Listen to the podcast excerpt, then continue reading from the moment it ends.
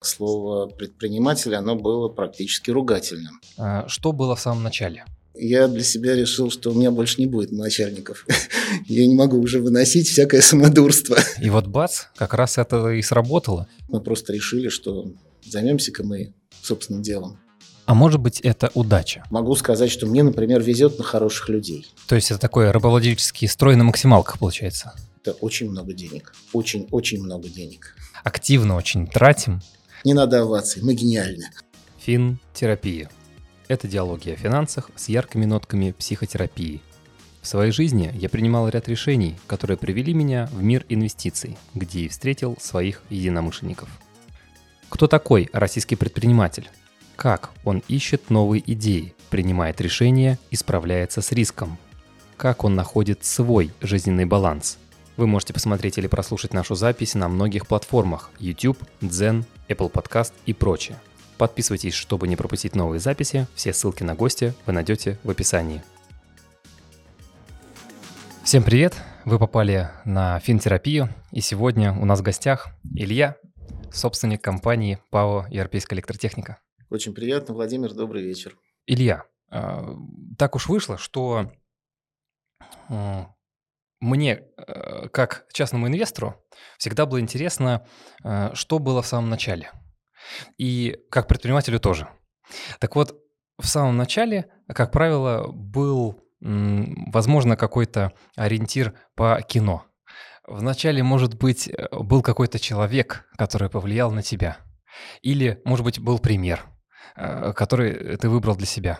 Вот мне очень хотелось бы узнать, что же было тогда, в этом начале, перед тем, как э, ты пошел учиться на энергетика? Смотря к какому началу мы, так сказать, восходим, потому что если брать начало типа школы и все остальное, то э, слово предприниматель, оно было практически ругательным. Его вообще не было. Были цеховики, э, были там продавцы на рынке, но в советских реальностях э, слово предприниматель отсутствовало это был синоним капиталист проклятый.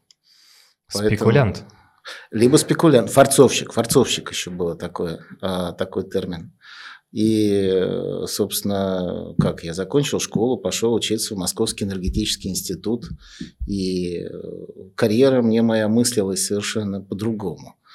То есть э, я рассчитывал, что я там смогу потом поступить в аспирантуру, защитить там диссертацию, преподавать в институте, ну или там в науку куда-то уйти. Я так не детализировал свои планы. Но вот вышло как, как вышло. Когда вдруг оказалось, э, что с окончанием института э, развалилась и страна, что образовалось нечто совершенно новое, непонятное, в котором надо было выживать, меня, собственно, и распределили в аспирантуру, но я там не проучился ни дня, потому что, ну, тогда требовалось как-то выживать, чтобы хватило на хлеб и чай. А почему именно энергетика? Мне интересно, как так вышло, что ты выбрал именно это направление? У меня папа заканчивал энергетический институт, и как-то для меня это было настолько логично, что я пошел туда же. А, потому что как-то ну, авиация меня не привлекала. На там какой-нибудь мехмат или физфак МГУ я не тянул, я был слабоват по этим дисциплинам, поэтому э, я пошел в МАИ и по итогу не прогадал. У меня была прекрасная институтская жизнь, но и э, надо сказать, что образование было тоже прекрасным. Инж... Как инженерное именно образование, прикладное инженерное образование. Замечательно. Низкий поклон. То есть, получается, а, ты закончил в... 93-м году. В 93-м. Самый как раз... Да. Самый, самый разгар перестройки. Да, да, да, да, да. Ну а если мы говорим про то, что происходило дальше, все-таки это момент такой достаточно длинный, и э, если компания э, была основана в 2004 году, поправь меня, если я ошибся. Да, 10 лет прошло. Угу. То, скорее всего, был какой-то опыт. И, возможно, он был совсем не связан с энергетикой. Да, опыт был. Я поработал э, в американской компании, я продавал э, компрессоры центробежные. Там вообще много всякого оборудования было. Э, вот. Мне повезло э, поработать в этой компании в Америке. Я там работал инженером на заводе, считал эти компрессоры.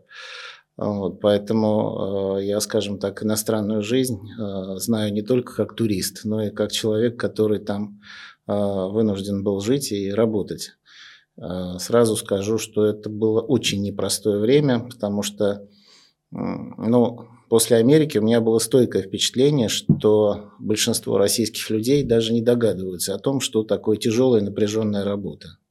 То есть то, что мы считаем э, напряженной работой, по американским меркам это расслабление потому что там очень жесткая капиталистическая система эксплуатации человека человеком. Там выжимают все соки. То есть это такой рабовладельческий строй на максималках, получается? А, это такой рабовладельческий строй, который про, про, проистекает в очень красивой, блестящей обертке, когда у тебя, а, ну, по сути, это крошечный городок между Кливлендом и Коламбусом. Там вот завод – это градообразующее предприятие. И э, все, что вокруг происходит, когда ты первый раз видишь, это абсолютная картинка американской мечты. Красивые дома, зеленые лужайки, э, у каждого белый дома заборчик. машин. Белый заборчик. Машины никто не закрывает. Преступность равна нулю. В городе э, что-то типа один ресторан, два э, паба, один фитнес-клуб. Ну, то есть вот масштабы города такие. И все это чисто, и все это сияет. Но э, когда ты погружаешься туда и начинаешь там работать, ты понимаешь, насколько жестко там все устроено. То есть человек, потерявший работу на заводе, он свободен. Он по определению должен продавать свой дом, уезжать там куда-то э, в другое место, потому что не наездишься, нет другой работы в округе. А, там люди реально жили от зарплаты до зарплаты, и, собственно, человеку, которого там 100 долларов наличными в кармане завелось, это очень много денег, очень-очень много денег. Кредитная карточка не для того, чтобы там шикануть, а просто чтобы прожить от зарплаты до зарплаты. Потому что жизнь очень регламентирована, жизнь очень расписана, есть обязательные платежи, есть там медицинская страховка, есть там отчисления в пенсионный фонд, государственный и негосударственный. То есть, когда вот это вот все э, расписывается, оказывается, что вот 100 долларов и осталось.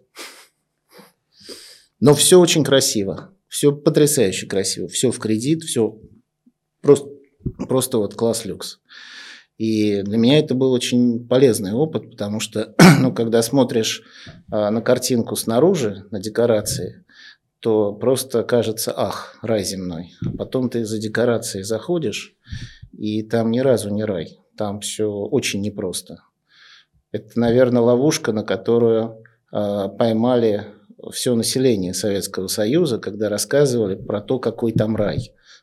И Советский Союз, глядя на там, а, товарно-продуктовое изобилие, он, по сути, советские люди повелись вот на это вот, не понимая, что за этим стоит. Может быть, если бы там а, коммунистическая партия вела себя более разумно и была бы более не такой костной, не такой зажатой в тисках идеологии, может быть, и судьба бы сложилась по-другому. Судьба страны, судьба людей. Но это все уже такие э, разговоры, что называется, в пользу бедных. История не знает сослагательного наклонения. Случилось то, что случилось. Вот. А потом я поработал еще в другой компании. И э, так я возглавлял их московское представительство. И так получилось, что а, во время моей работы, я там 7 лет проработал, а, там первые три года все было нормально, а потом компания стала проходить через череду трансформаций, и в итоге ее продали. И у меня постоянно менялось начальство, и каждый новый начальник приходил со словами, ну вот теперь-то я научу вас работать. Вот, и когда пришел э, третий такой же красавец, э, то есть такой а, глубоко западный, глубоко, так сказать, владеющий предметом, а, который, а он сам был чех, что ли, или венгр, а, который был более европеец, чем сами европейцы, и начал в очередной раз говорить, что ну я вот сейчас вам покажу мать Кузьмы и научу вас работать. Меня это очень достало, мы с ним не поладили. И после этого я для себя решил, что у меня больше не будет начальников. Я не могу уже выносить всякое самодурство. Так что в некотором смысле я должен быть благодарен этому человеку, что я вот ушел в собственный бизнес. Что я свободен. Да, что я свободен. В песне. Ну, собственный бизнес – это свобода и не свобода одновременно. Поэтому тут... Э, ну и потом там целая череда была вот каких-то э, совпадений. Э, то, что там за несколько лет до этого я познакомился со своим нынешним партнером Сергеем Дубенковым, то, что в его компании сложилась похожая ситуация, то, что мы как-то вот э, там поладили, общались, и то, что в какой-то момент мы просто решили, что займемся-ка мы собственным делом. Ну вот занялись. Вот уже 20 лет почти без малого занимаемся. Здорово. То есть мне кажется, что э, вот такие встречи и такие события, они не зря происходят в нашей жизни, так как э, даже спустя какой-то кризис или, возможно, конфликт, э, рождается что-то новое. И вот бац, как раз это и сработало. Но мне интересно, как так вышло, что именно предпринимательство, все-таки в России предпринимательство это ну, достаточно такая кислотно-агрессивная среда, щелочная, не знаю, как это правильно а, можно охарактеризовать с точки зрения химии, но в целом мне, если не изменяет память, э, где-то 9 из 10 предпринимателей в РФ все-таки банкротятся.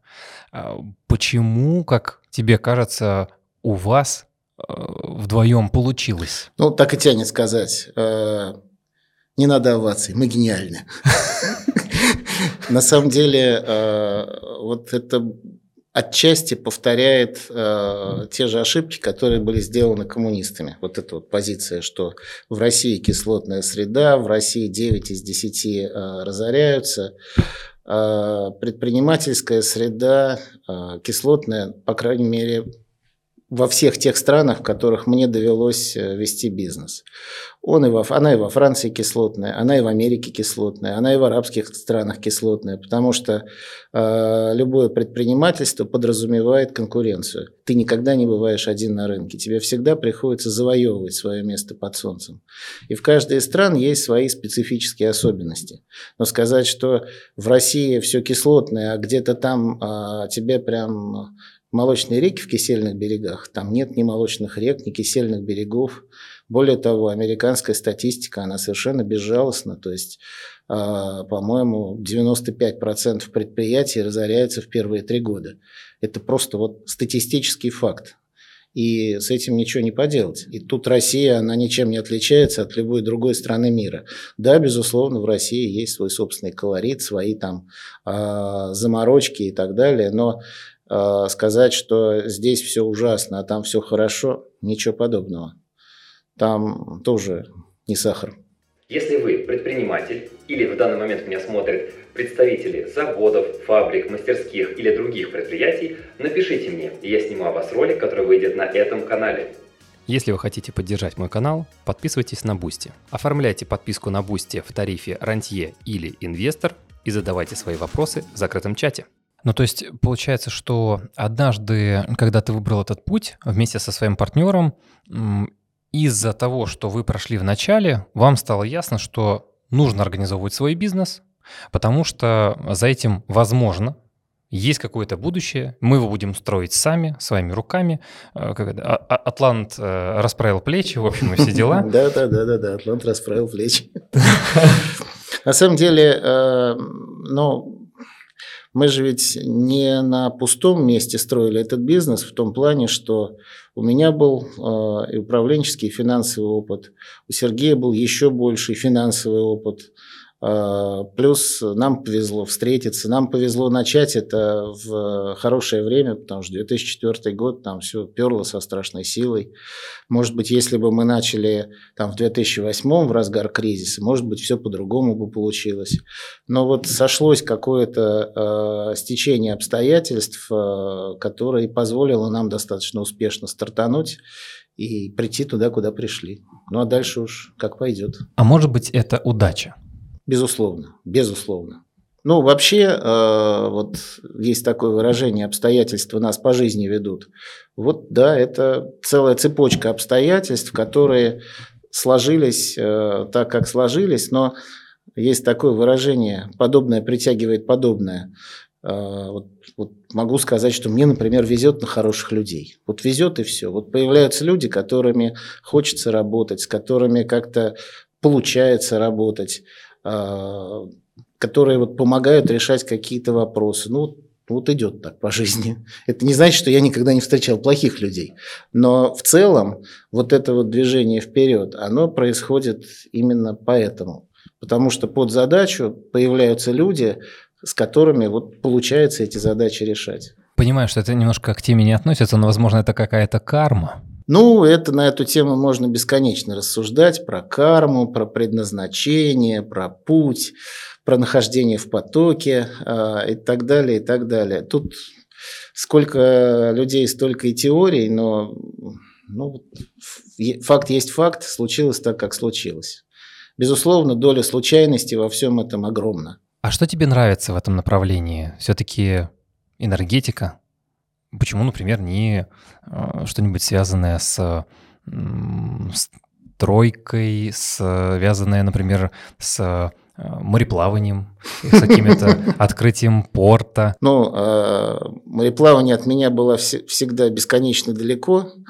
Я, наверное, на яхте-то поплавал первый раз лет пять назад, как-то не, не складывалось.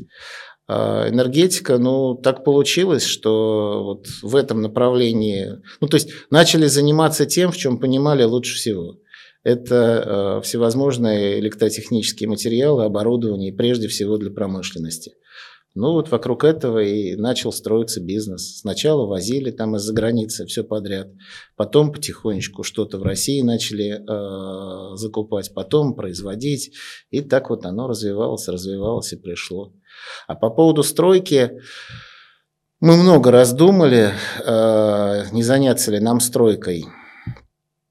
Но на самом деле судьба большинства строителей весьма печальна. То есть если мы э, откинем то, что связано с э, гражданским строительством, с жильем прежде всего, то есть это вот эти гиганты, там, самолеты и же с ними. Э, у них совершенно свой бизнес, своя ниша, она живет по своим законам. Но если мы посмотрим на рынок именно промышленного строительства, то, во-первых, на этом рынке не так много компаний, реально крупных, сильных, мощных. А во-вторых, э, там объем банкротства сумасшедший. И во многом это связано с позицией крупнейших заказчиков, типа той же Роснефти и так далее. Был момент, когда Роснефть э, выкосила практически э, всех средних подрядчиков. В основном из-за крайне жесткой контрактной позиции, которая, ну, по сути, не позволяет зарабатывать деньги. Логика Роснефти понятна, купить как можно дешевле. А, кто-то в это ввязывается для того, чтобы выжить. Дальше результат превосходит все ожидания. У Роснефти нет подрядчика, а, соответственно, сам подрядчик ушел в банкротство. Кто от этого выиграл, непонятно, потому что дальше Роснефть жалуется, что не может найти серьезных подрядчиков, которые согласились бы строить объекты. Ну, вот так. То есть вот этот вот звериный оскал капитализма, он кроме оскала подразумевает еще и некую разумность этого оскала. Потому что когда ты всех сожрал, все равно кушать-то кого-то надо, а некого. Это получается как, а, а, чем отличается пират от бандита? Это э, пират э, приходит в порт и забирает все, что есть, и идет в следующий порт. Да, а да, бандит да. отбирает своих так, насколько это позволяет все-таки им продолжать существование. Ну, как это выражение итальянской мафии из какого-то фильма, там, типа «Крестный отец», а, клювик помочить. В том смысле, что забрать нам не все, а забрать там 10%, но зато каждый день. Это вот бандит. Ну, а было какое-то желание, допустим, попробовать что-то новое? Или, может быть, оно сейчас есть, а я еще про это не знаю? Может быть, э, запустить какой-то э, новый э, бизнес, Может быть, это будет не ПАО, а какая-то закрытая структура. Ну, наш крупнейший опыт нового бизнеса – это завод нефтегазового оборудования, который мы пять лет назад купили. И, по сути, вывели его из банкротства, превратили во вполне жизнеспособное нормальное предприятие. Вот э, пока мы, так сказать, отходим от этого опыта, потому что он дался с большим трудом, с большим напрягом. Вот, э, и хотя, в общем-то, по итогу мы пришли туда, куда хотели, но там было очень много тяжелых моментов, которые нам приходилось преодолевать. Поэтому э, сейчас пока э, вот совсем новое, типа завести ресторан или спа-центр, или э, начать строить космодром для запуска ракет на, на Марс, мы не готовы. Но внутри нас уже зреют э, некие темы, такие сейчас они в рамках э, опытно-конструкторской деятельности, которые, возможно, вырастут э, в абсолютно новые ниши, которые могут быть даже больше по размерам, да прибыльнее, чем все, что есть на сегодняшний момент. Ну, работаем, благо есть средства все это финансировать. Ну и, конечно, меня интересует ответственность, ведь э, на тебя работает э, не десятки э, человек, а и даже не сотни, сильно больше. Ну, Каково это? Если брать э, тех, кто в штате, это, по-моему, 380 с чем-то, а если считать всех работающих, которые на сделище нет, я так думаю, где-то человек под 500 получится. Тут речь идет, скорее всего, не об ответственности за каждого конкретного человека, а об ответственности за бизнес в целом. То есть, э, вообще это, я, я не помню, у кого-то я это вычитал, э, и для меня это было прям как откровение, что вот это вот предприятие, которое там я и мой партнер создали – оно на бумаге, безусловно, принадлежит нам. И мы этим предприятием управляем. Но это во многом является уже вполне самостоятельной, самодостаточной структурой, э, которая живет по неким своим законам.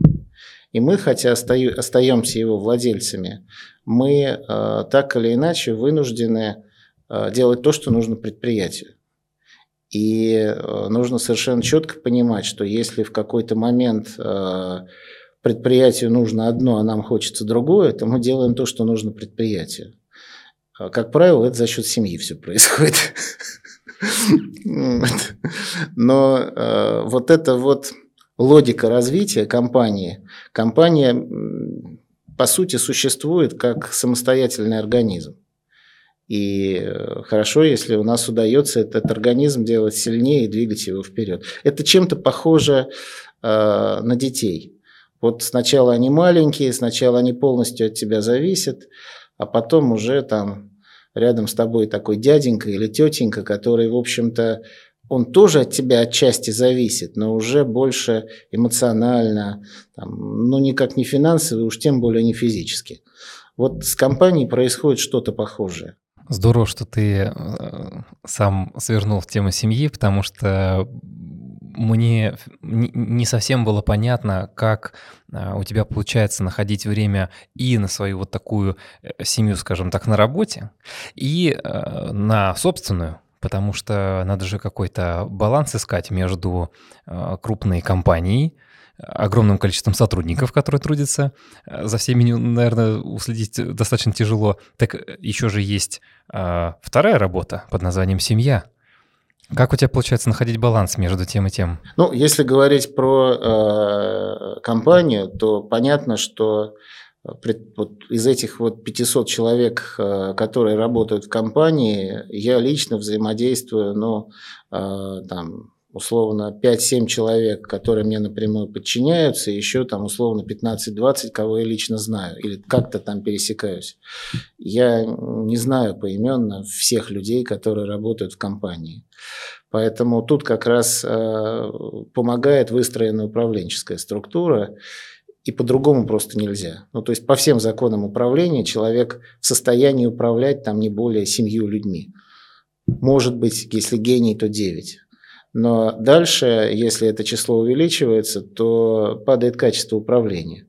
Поэтому так или иначе, но а, иерархическая структура, она всегда существует. Другое дело, что она может быть более ярко выраженно пирамидальной, менее пирамидальной, но она все равно есть. И это, по сути, то, что обеспечивает управляемость компании. А возвращаясь к семье, ну, Конечно, в особенности по первости, когда только начинался бизнес, все за счет личного времени, все за счет там, времени, которое мог бы провести с женой, с детьми. Наверное, не то чтобы я жалею об этом, но хотелось бы э, больше времени видеть, как дети растут, потому что многое прошло без меня. Многое я не смог не то что увидеть, а прожить и прочувствовать. Потому что сейчас уже младший 20, а старший 24, но они совершенно взрослые две девушки. Хотя мы очень дружим, что лично мне очень приятно. Дети с удовольствием с нами проводят выходные, дети с удовольствием с нами проводят отпуска. Вот, поэтому, вспоминая себя в 24 года, мне и в голову бы тогда не пришло там с родителями куда-то ехать в отпуск. А тут интересно, едут. Поэтому, ну вот как-то так. В общем, этот баланс э, работы с семьей, у меня его нет. У меня он совершеннейший дисбаланс, смещенный в сторону работы. А, поэтому тут, ну, вот, как-то так. Но ведь действительно очень много книг, мне кажется, уже написано на эту тему, а, что мы свое время, свое здоровье, свою энергию в начале пути активно очень тратим а, на то, чтобы получить деньги и статус. Вот. А потом эти деньги и статус мы тратим для того, чтобы побольше времени э, в своей жизни оставить и восстановить здоровье, которое было потрачено. Вот как ты думаешь, этот термин все-таки правильный или больше нужны в нем какие-то корректировки конкретно для тебя? Мне не очень нравится первая часть «деньги и статус», потому что не статус ради статуса, не деньги ради денег меня как никогда не волновали. Меня больше заводили э, какие-то там идеи, куда развиваться, там какие-то объекты, которые мы выполняли. Вот это мне было интересно. Понятно, что ну, мы не альтруисты, мы хорошо считали деньги, и, собственно, там все это нормально работало. Но вот так, чтобы радоваться тому, что у тебя там прибавилась еще одна котлета, это никогда. Ты не было и нет этого, потому что вот сама реализация идей, вот это вот сумасшедший драйв. И вот ради него, пожалуй, действительно задвигаешь какую-то семейную жизнь, просто потому что в ней нет такого накала и мысли, и борьбы, и всего остального. Все-таки семейная жизнь, она больше построена на, э, на рутине. Пусть даже интересной рутине, но она подразумевает некую размеренность. А бизнес, он больше не вокруг размеренности, а вокруг именно вот движухи. А что тебя дровит в этой движухе? Тебе нравится открывать какие-то новые направления или наоборот, основываясь на том, с чего стартовала компания, продолжать развивать именно это? Ну, мы, собственно, так и делаем. То, с чего мы начали, тем мы и занимаемся до сих пор. Ну, плюс вот нефтегазовое направление. Другое дело, что оно очень сильно модифицировалось за эти там 20 лет. А, там, из-за границы мы возим очень мало, практически ничего не возим. Все или российское, или мы сами производим. Поэтому тут, э, тут даже больше именно вот такое вот ощущение, что твоими стараниями, твоими трудами что-то в этом мире изменилось и стало лучше. Было дав- давным-давно в, э, в начале пути мы занимались там а, декоративной подсветкой зданий. И было очень приятно там, когда едешь с детьми вечером по городу, ткнуть пальцем и сказать, а это сделал я. И ого, да, папа типа, сделал, о, круто. Красиво, красиво. Это, конечно, такое тщеславие, я это прекрасно понимаю, но все равно вот это вот ощущение, что э, не просто там подвигал там деньгами, и вот у тебя появилось больше денег, а что в результате того, чем ты занимаешься, вот а появился какой-то материальный объект, который приносит пользу там, людям, который э, ну, представляет собой какую-то самодостаточную ценность, скажем так. А уж когда э, сейчас вот у нас завод по нефтегазовому оборудованию, ну там такое, что представляет ценность. Вот такие установки огромные. Причем народ даже в большинстве своем, а, ну, за пределами круга профессионалов плохо понимает, что это такое, когда говоришь, ну, мы делаем там установку подготовки нефти. А, ну, хорошо, да. Потому что человеку кажется, что это вот стакан такой. Ну, может быть, три стакана.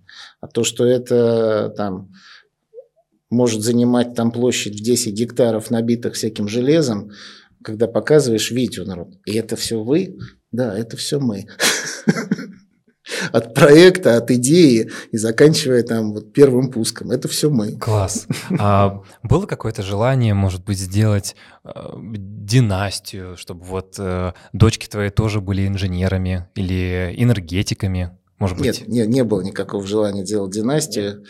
Все пошло так, как пошло, и я никогда не старался их к этому привлечь, тем более, что э, наблюдая меня, как я работаю, старшая давно сказала, не хочу я предпринимателем быть, но его, мне это не надо.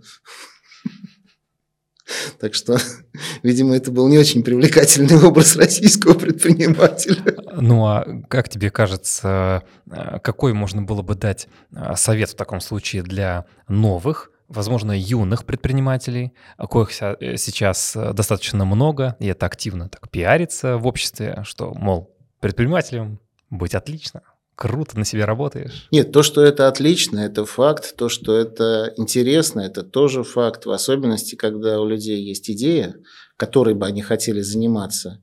Это, безусловно, великое дело. Другое, другой вопрос, что кроме самой идеи, предпринимательство требует еще и каких-то э, ну, знаний базовых вещей. То есть э, никто же не говорит, что вот я сейчас возьму в руки скрипку и как загну как Паганини. А, всем очевидно, что нужно потратить там 5-7 лет на то, чтобы научиться играть на скрипке хотя бы при, прилично. И потом всю жизнь, чтобы стать как Паганини, и можно им не стать. А вот. А вот с предпринимательством почему-то э, такая картина, что а вот у нас хорошая идея, а вот мы сейчас тут э, 3 копейки денег у нас есть, или что еще хуже, мы сейчас кредит возьмем, и мы эту идею сейчас как раскрутим. Вот это э, в большинстве своем очень опасные вещи, потому что хорошо бы понимать, э, ну, начиная с банальности, а как правильно считать себестоимость. Ну, так вот, между делом, потому что практика показывает, что сплошь и рядом ее считают неправильно, не учитывая сознательно или несознательно какие-то расходы, которые все равно будут. Потому что на волне оптимизма кажется, что все будет хорошо. А, скорее всего, все будет хуже, чем планировалось. Вот. И так вот за что не возьмись. То же самое касается там бухгалтерии, то же самое касается даже не только налогового учета, но и просто управленческого учета. То же самое касается управления персоналом, найма персонала, потому что э, ну, ни одно маломальски серьезное дело, оно невозможно без э, людей, с которыми ты вместе работаешь. И при правильном подборе этих людей у тебя получается результат намного больше, чем если бы там каждый работал поодиночке. Ну, это классические эти... Я даже сейчас не про разделение труда, а про булавки Адама Смита, такой хрестоматийный пример из экономики. Понятно, о чем речь? Э, я не знаком, к сожалению. Адам Смит еще там бог знает когда приводил в своих трудах по капиталистическому разделению труда пример, что вот раньше булавки, там, я уж не знаю, то ли для галстуков, то ли еще для чего-то. Вот сидел один мастер и делал булавку. И там за э, все операции там вытянуть проволоку, заточить, загнуть, что-то сделать. И вот мастер условно за смену делал там, не знаю, 100 булавок. А дальше э, все вот эти вот булавки, все эти операции, их разделили. Один резал проволоку, другой точил, третий загибал, четвертый еще чего-то делал. Ну и в результате производительность выросла не в 4 раза, а в 100 раз. То есть вот это вот дробление э, работы на операции и на простые операции дало вот такой вот эффект. Э, но то же самое примерно происходит и в бизнесе. То есть когда объединяются там, условно, 5 или 10 человек, которые заняты одним делом и которые понимают, что делать. у каждого есть задача, они управляются из одного центра, они, так сказать, заточены под это все. Вот эффект от этой команды, ну, не там, в 10 раз больше, чем мог бы быть, а в 100 раз больше. А иногда наоборот, не в 10 раз больше, а в 10 раз меньше, чем то, что может сделать один человек. Поэтому вот эти вот все вещи, когда э, давно в бизнесе, их как-то уже просто они настолько естественны становятся. Это не гарантирует тебя от э, ошибок и каких-то там провалов, но как минимум это сглаживает вот эти вот ошибки. А если у тебя там, тебе повезло, тебе повезло с людьми, ты, ты не ошибся в людях, то это дает совершенно фантастический эффект такого взлета. Вот. Поэтому вот возвращаясь к тому, с чего начали, э, заниматься предпринимательством. Это хорошо заниматься предпринимательством, но хорошо бы понять какие-то азы, попробовать на чем-то и не принимать на себя лишнего риска. Не закладывать квартир, не брать на себя кредитов непосильных, потому что ну, это опасно. Вероятность, мы уже говорили про нее, что там 95% а, разоряется в первые три года. Это не потому, что они все как один идиоты или все как один они э, там занялись не тем. Но просто масса случайностей, которые накладываются, может быть, на не, неполное понимание, что происходит, приводят туда, куда приводят. Бывает. Жизнь есть жизнь. И я бы еще хотел с тобой поговорить на тему нормы сбережений. Вот сейчас очень активно пиарится, скажем так, э, мир потреблятства, мол, значит, покупай новую машину в кредит, э, через три года продавай и покупай заново. То же самое с э, различными гаджетами, там, ноутбуками, телефонами. Два года попользовался, а может быть даже один, покупай новый. И вот все время идет какая-то а, гонка, а, которая подогревается и подогревается. С каждым днем все сильнее. Вот э, мне хотелось бы узнать твое мнение по поводу данного вопроса и как ты относишься к норме сбережения. Вообще говоря, все, что касается вот этого агрессивного маркетинга, это же по сути Э, родовая травма капитализма как системы. Потому что капитализм как система, он построен все время на развитии. Всего должно быть больше. Компания должна расти, выручка должна расти. Э, соответственно, есть два э, пути, как этого достичь. Либо это экспансия на внешние рынки, причем она может приобретать самые разные формы, вплоть до там, рабовладения и там, чего угодно на заре капитализма. А, это условно там экономическое рабство, как сейчас это происходит. Это, собственно, ровно то, что пытались с Россией сделать по развалу Советского Союза. А, вот. А, это вот как бы один путь. А второй путь – это непрерывное наращивание внутреннего потребления. Поэтому есть на самом деле такая совершенно замечательная книжка – называется «Квота» или «Сторонники изобилия». Я сейчас не вспомню автора, француз. А, но факт тот, что гражданин Квота, приехавший на некий остров, в котором вся экономика загибалась, он внедрил а, новые способы продаж. Uh-huh. В результате экономика выстроилась следующим образом, что чем больше человек покупал, тем больше ему платили зарплату. В результате это все привело к тому, ну то есть это юмористическое такое произведение, там очень много гротеска, сатиры, но э, там дело дошло до того, что, например, э, там какой-то, ну, типа швейцара, да, а главный герой, он уехал с этого острова, возвращается через несколько лет, видит все преобразившееся э, и видит э, швейцара, который, э, значит, грузит на какой-то прицеп лодку. Он подходит к нему и спрашивает, типа, привет, привет, как дела? А зачем тебе лодка? Ведь на, у нас на острове нет водоемов, у нас только горные речки, там, которые может э, там, птицы брод перейти. Ага. Он говорит, а, если я не куплю лодку, если я не потрачу сколько-то денег, мне на следующем месяце снизят зарплату. А поскольку у меня уже все есть, я купил чего, чего-то, чего у меня нет, лодку с мотором. То есть вот какие-то такие э, это все, конечно, смешно, когда бы не было так грустно, потому что, э, ну, действительно, весь этот агрессивный маркетинг он нацелен на то, чтобы покупали больше, э, покупали новое постоянно. При этом надо сделать так, чтобы старое выходило из строя регулярно. Э, но это вот издержки системы, они такие, какие есть. И тут э, вопрос э, каждому конкретно, чтобы он включал мозги и понимал, что ну, объективно, если у тебя там разбился и не работает телефон, наверное, надо купить новый.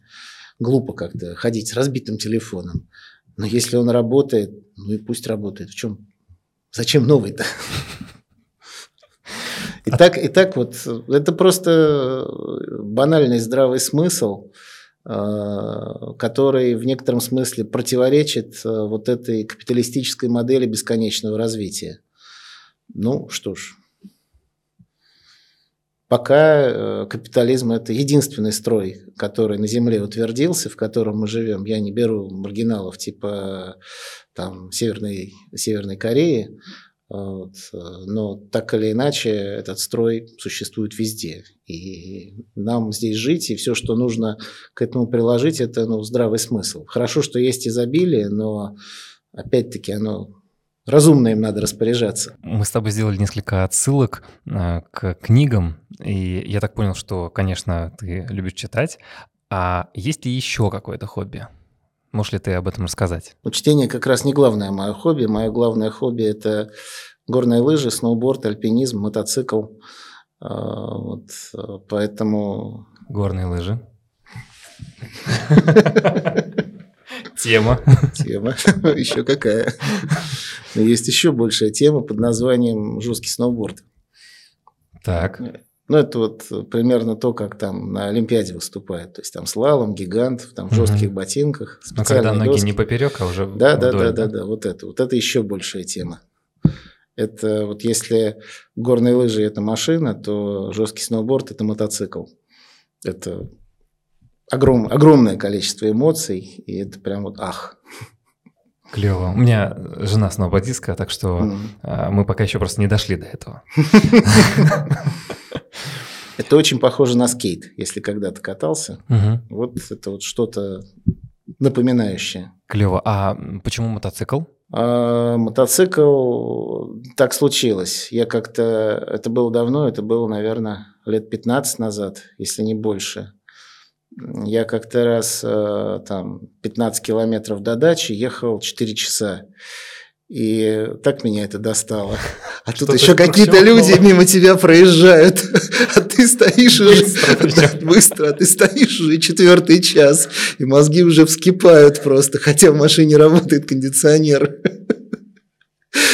Вот тут-то я решил попробовать. И как-то оно так втянулся, и давно езжу, и мне нравится. Собственно, если бы не белая рубашка, я сегодня бы на мотоцикле приехал. Образ был бы иной.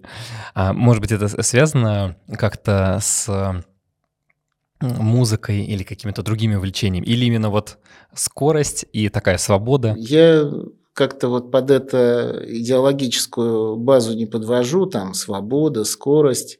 Хотя, конечно, поехать на Рыбинское водохранилище на мотоцикле намного интереснее, чем на машине. Потому что вот это ощущение, когда перед тобой железной коробки нет, и ты в этот мир просто въезжаешь, это, в общем, ну, так интересно очень. Неч- нечто новое. А еще, когда по красивым местам едешь, то это прям просто ах. Полностью соглашусь. Я однажды в 2016 году оказался в Таиланде.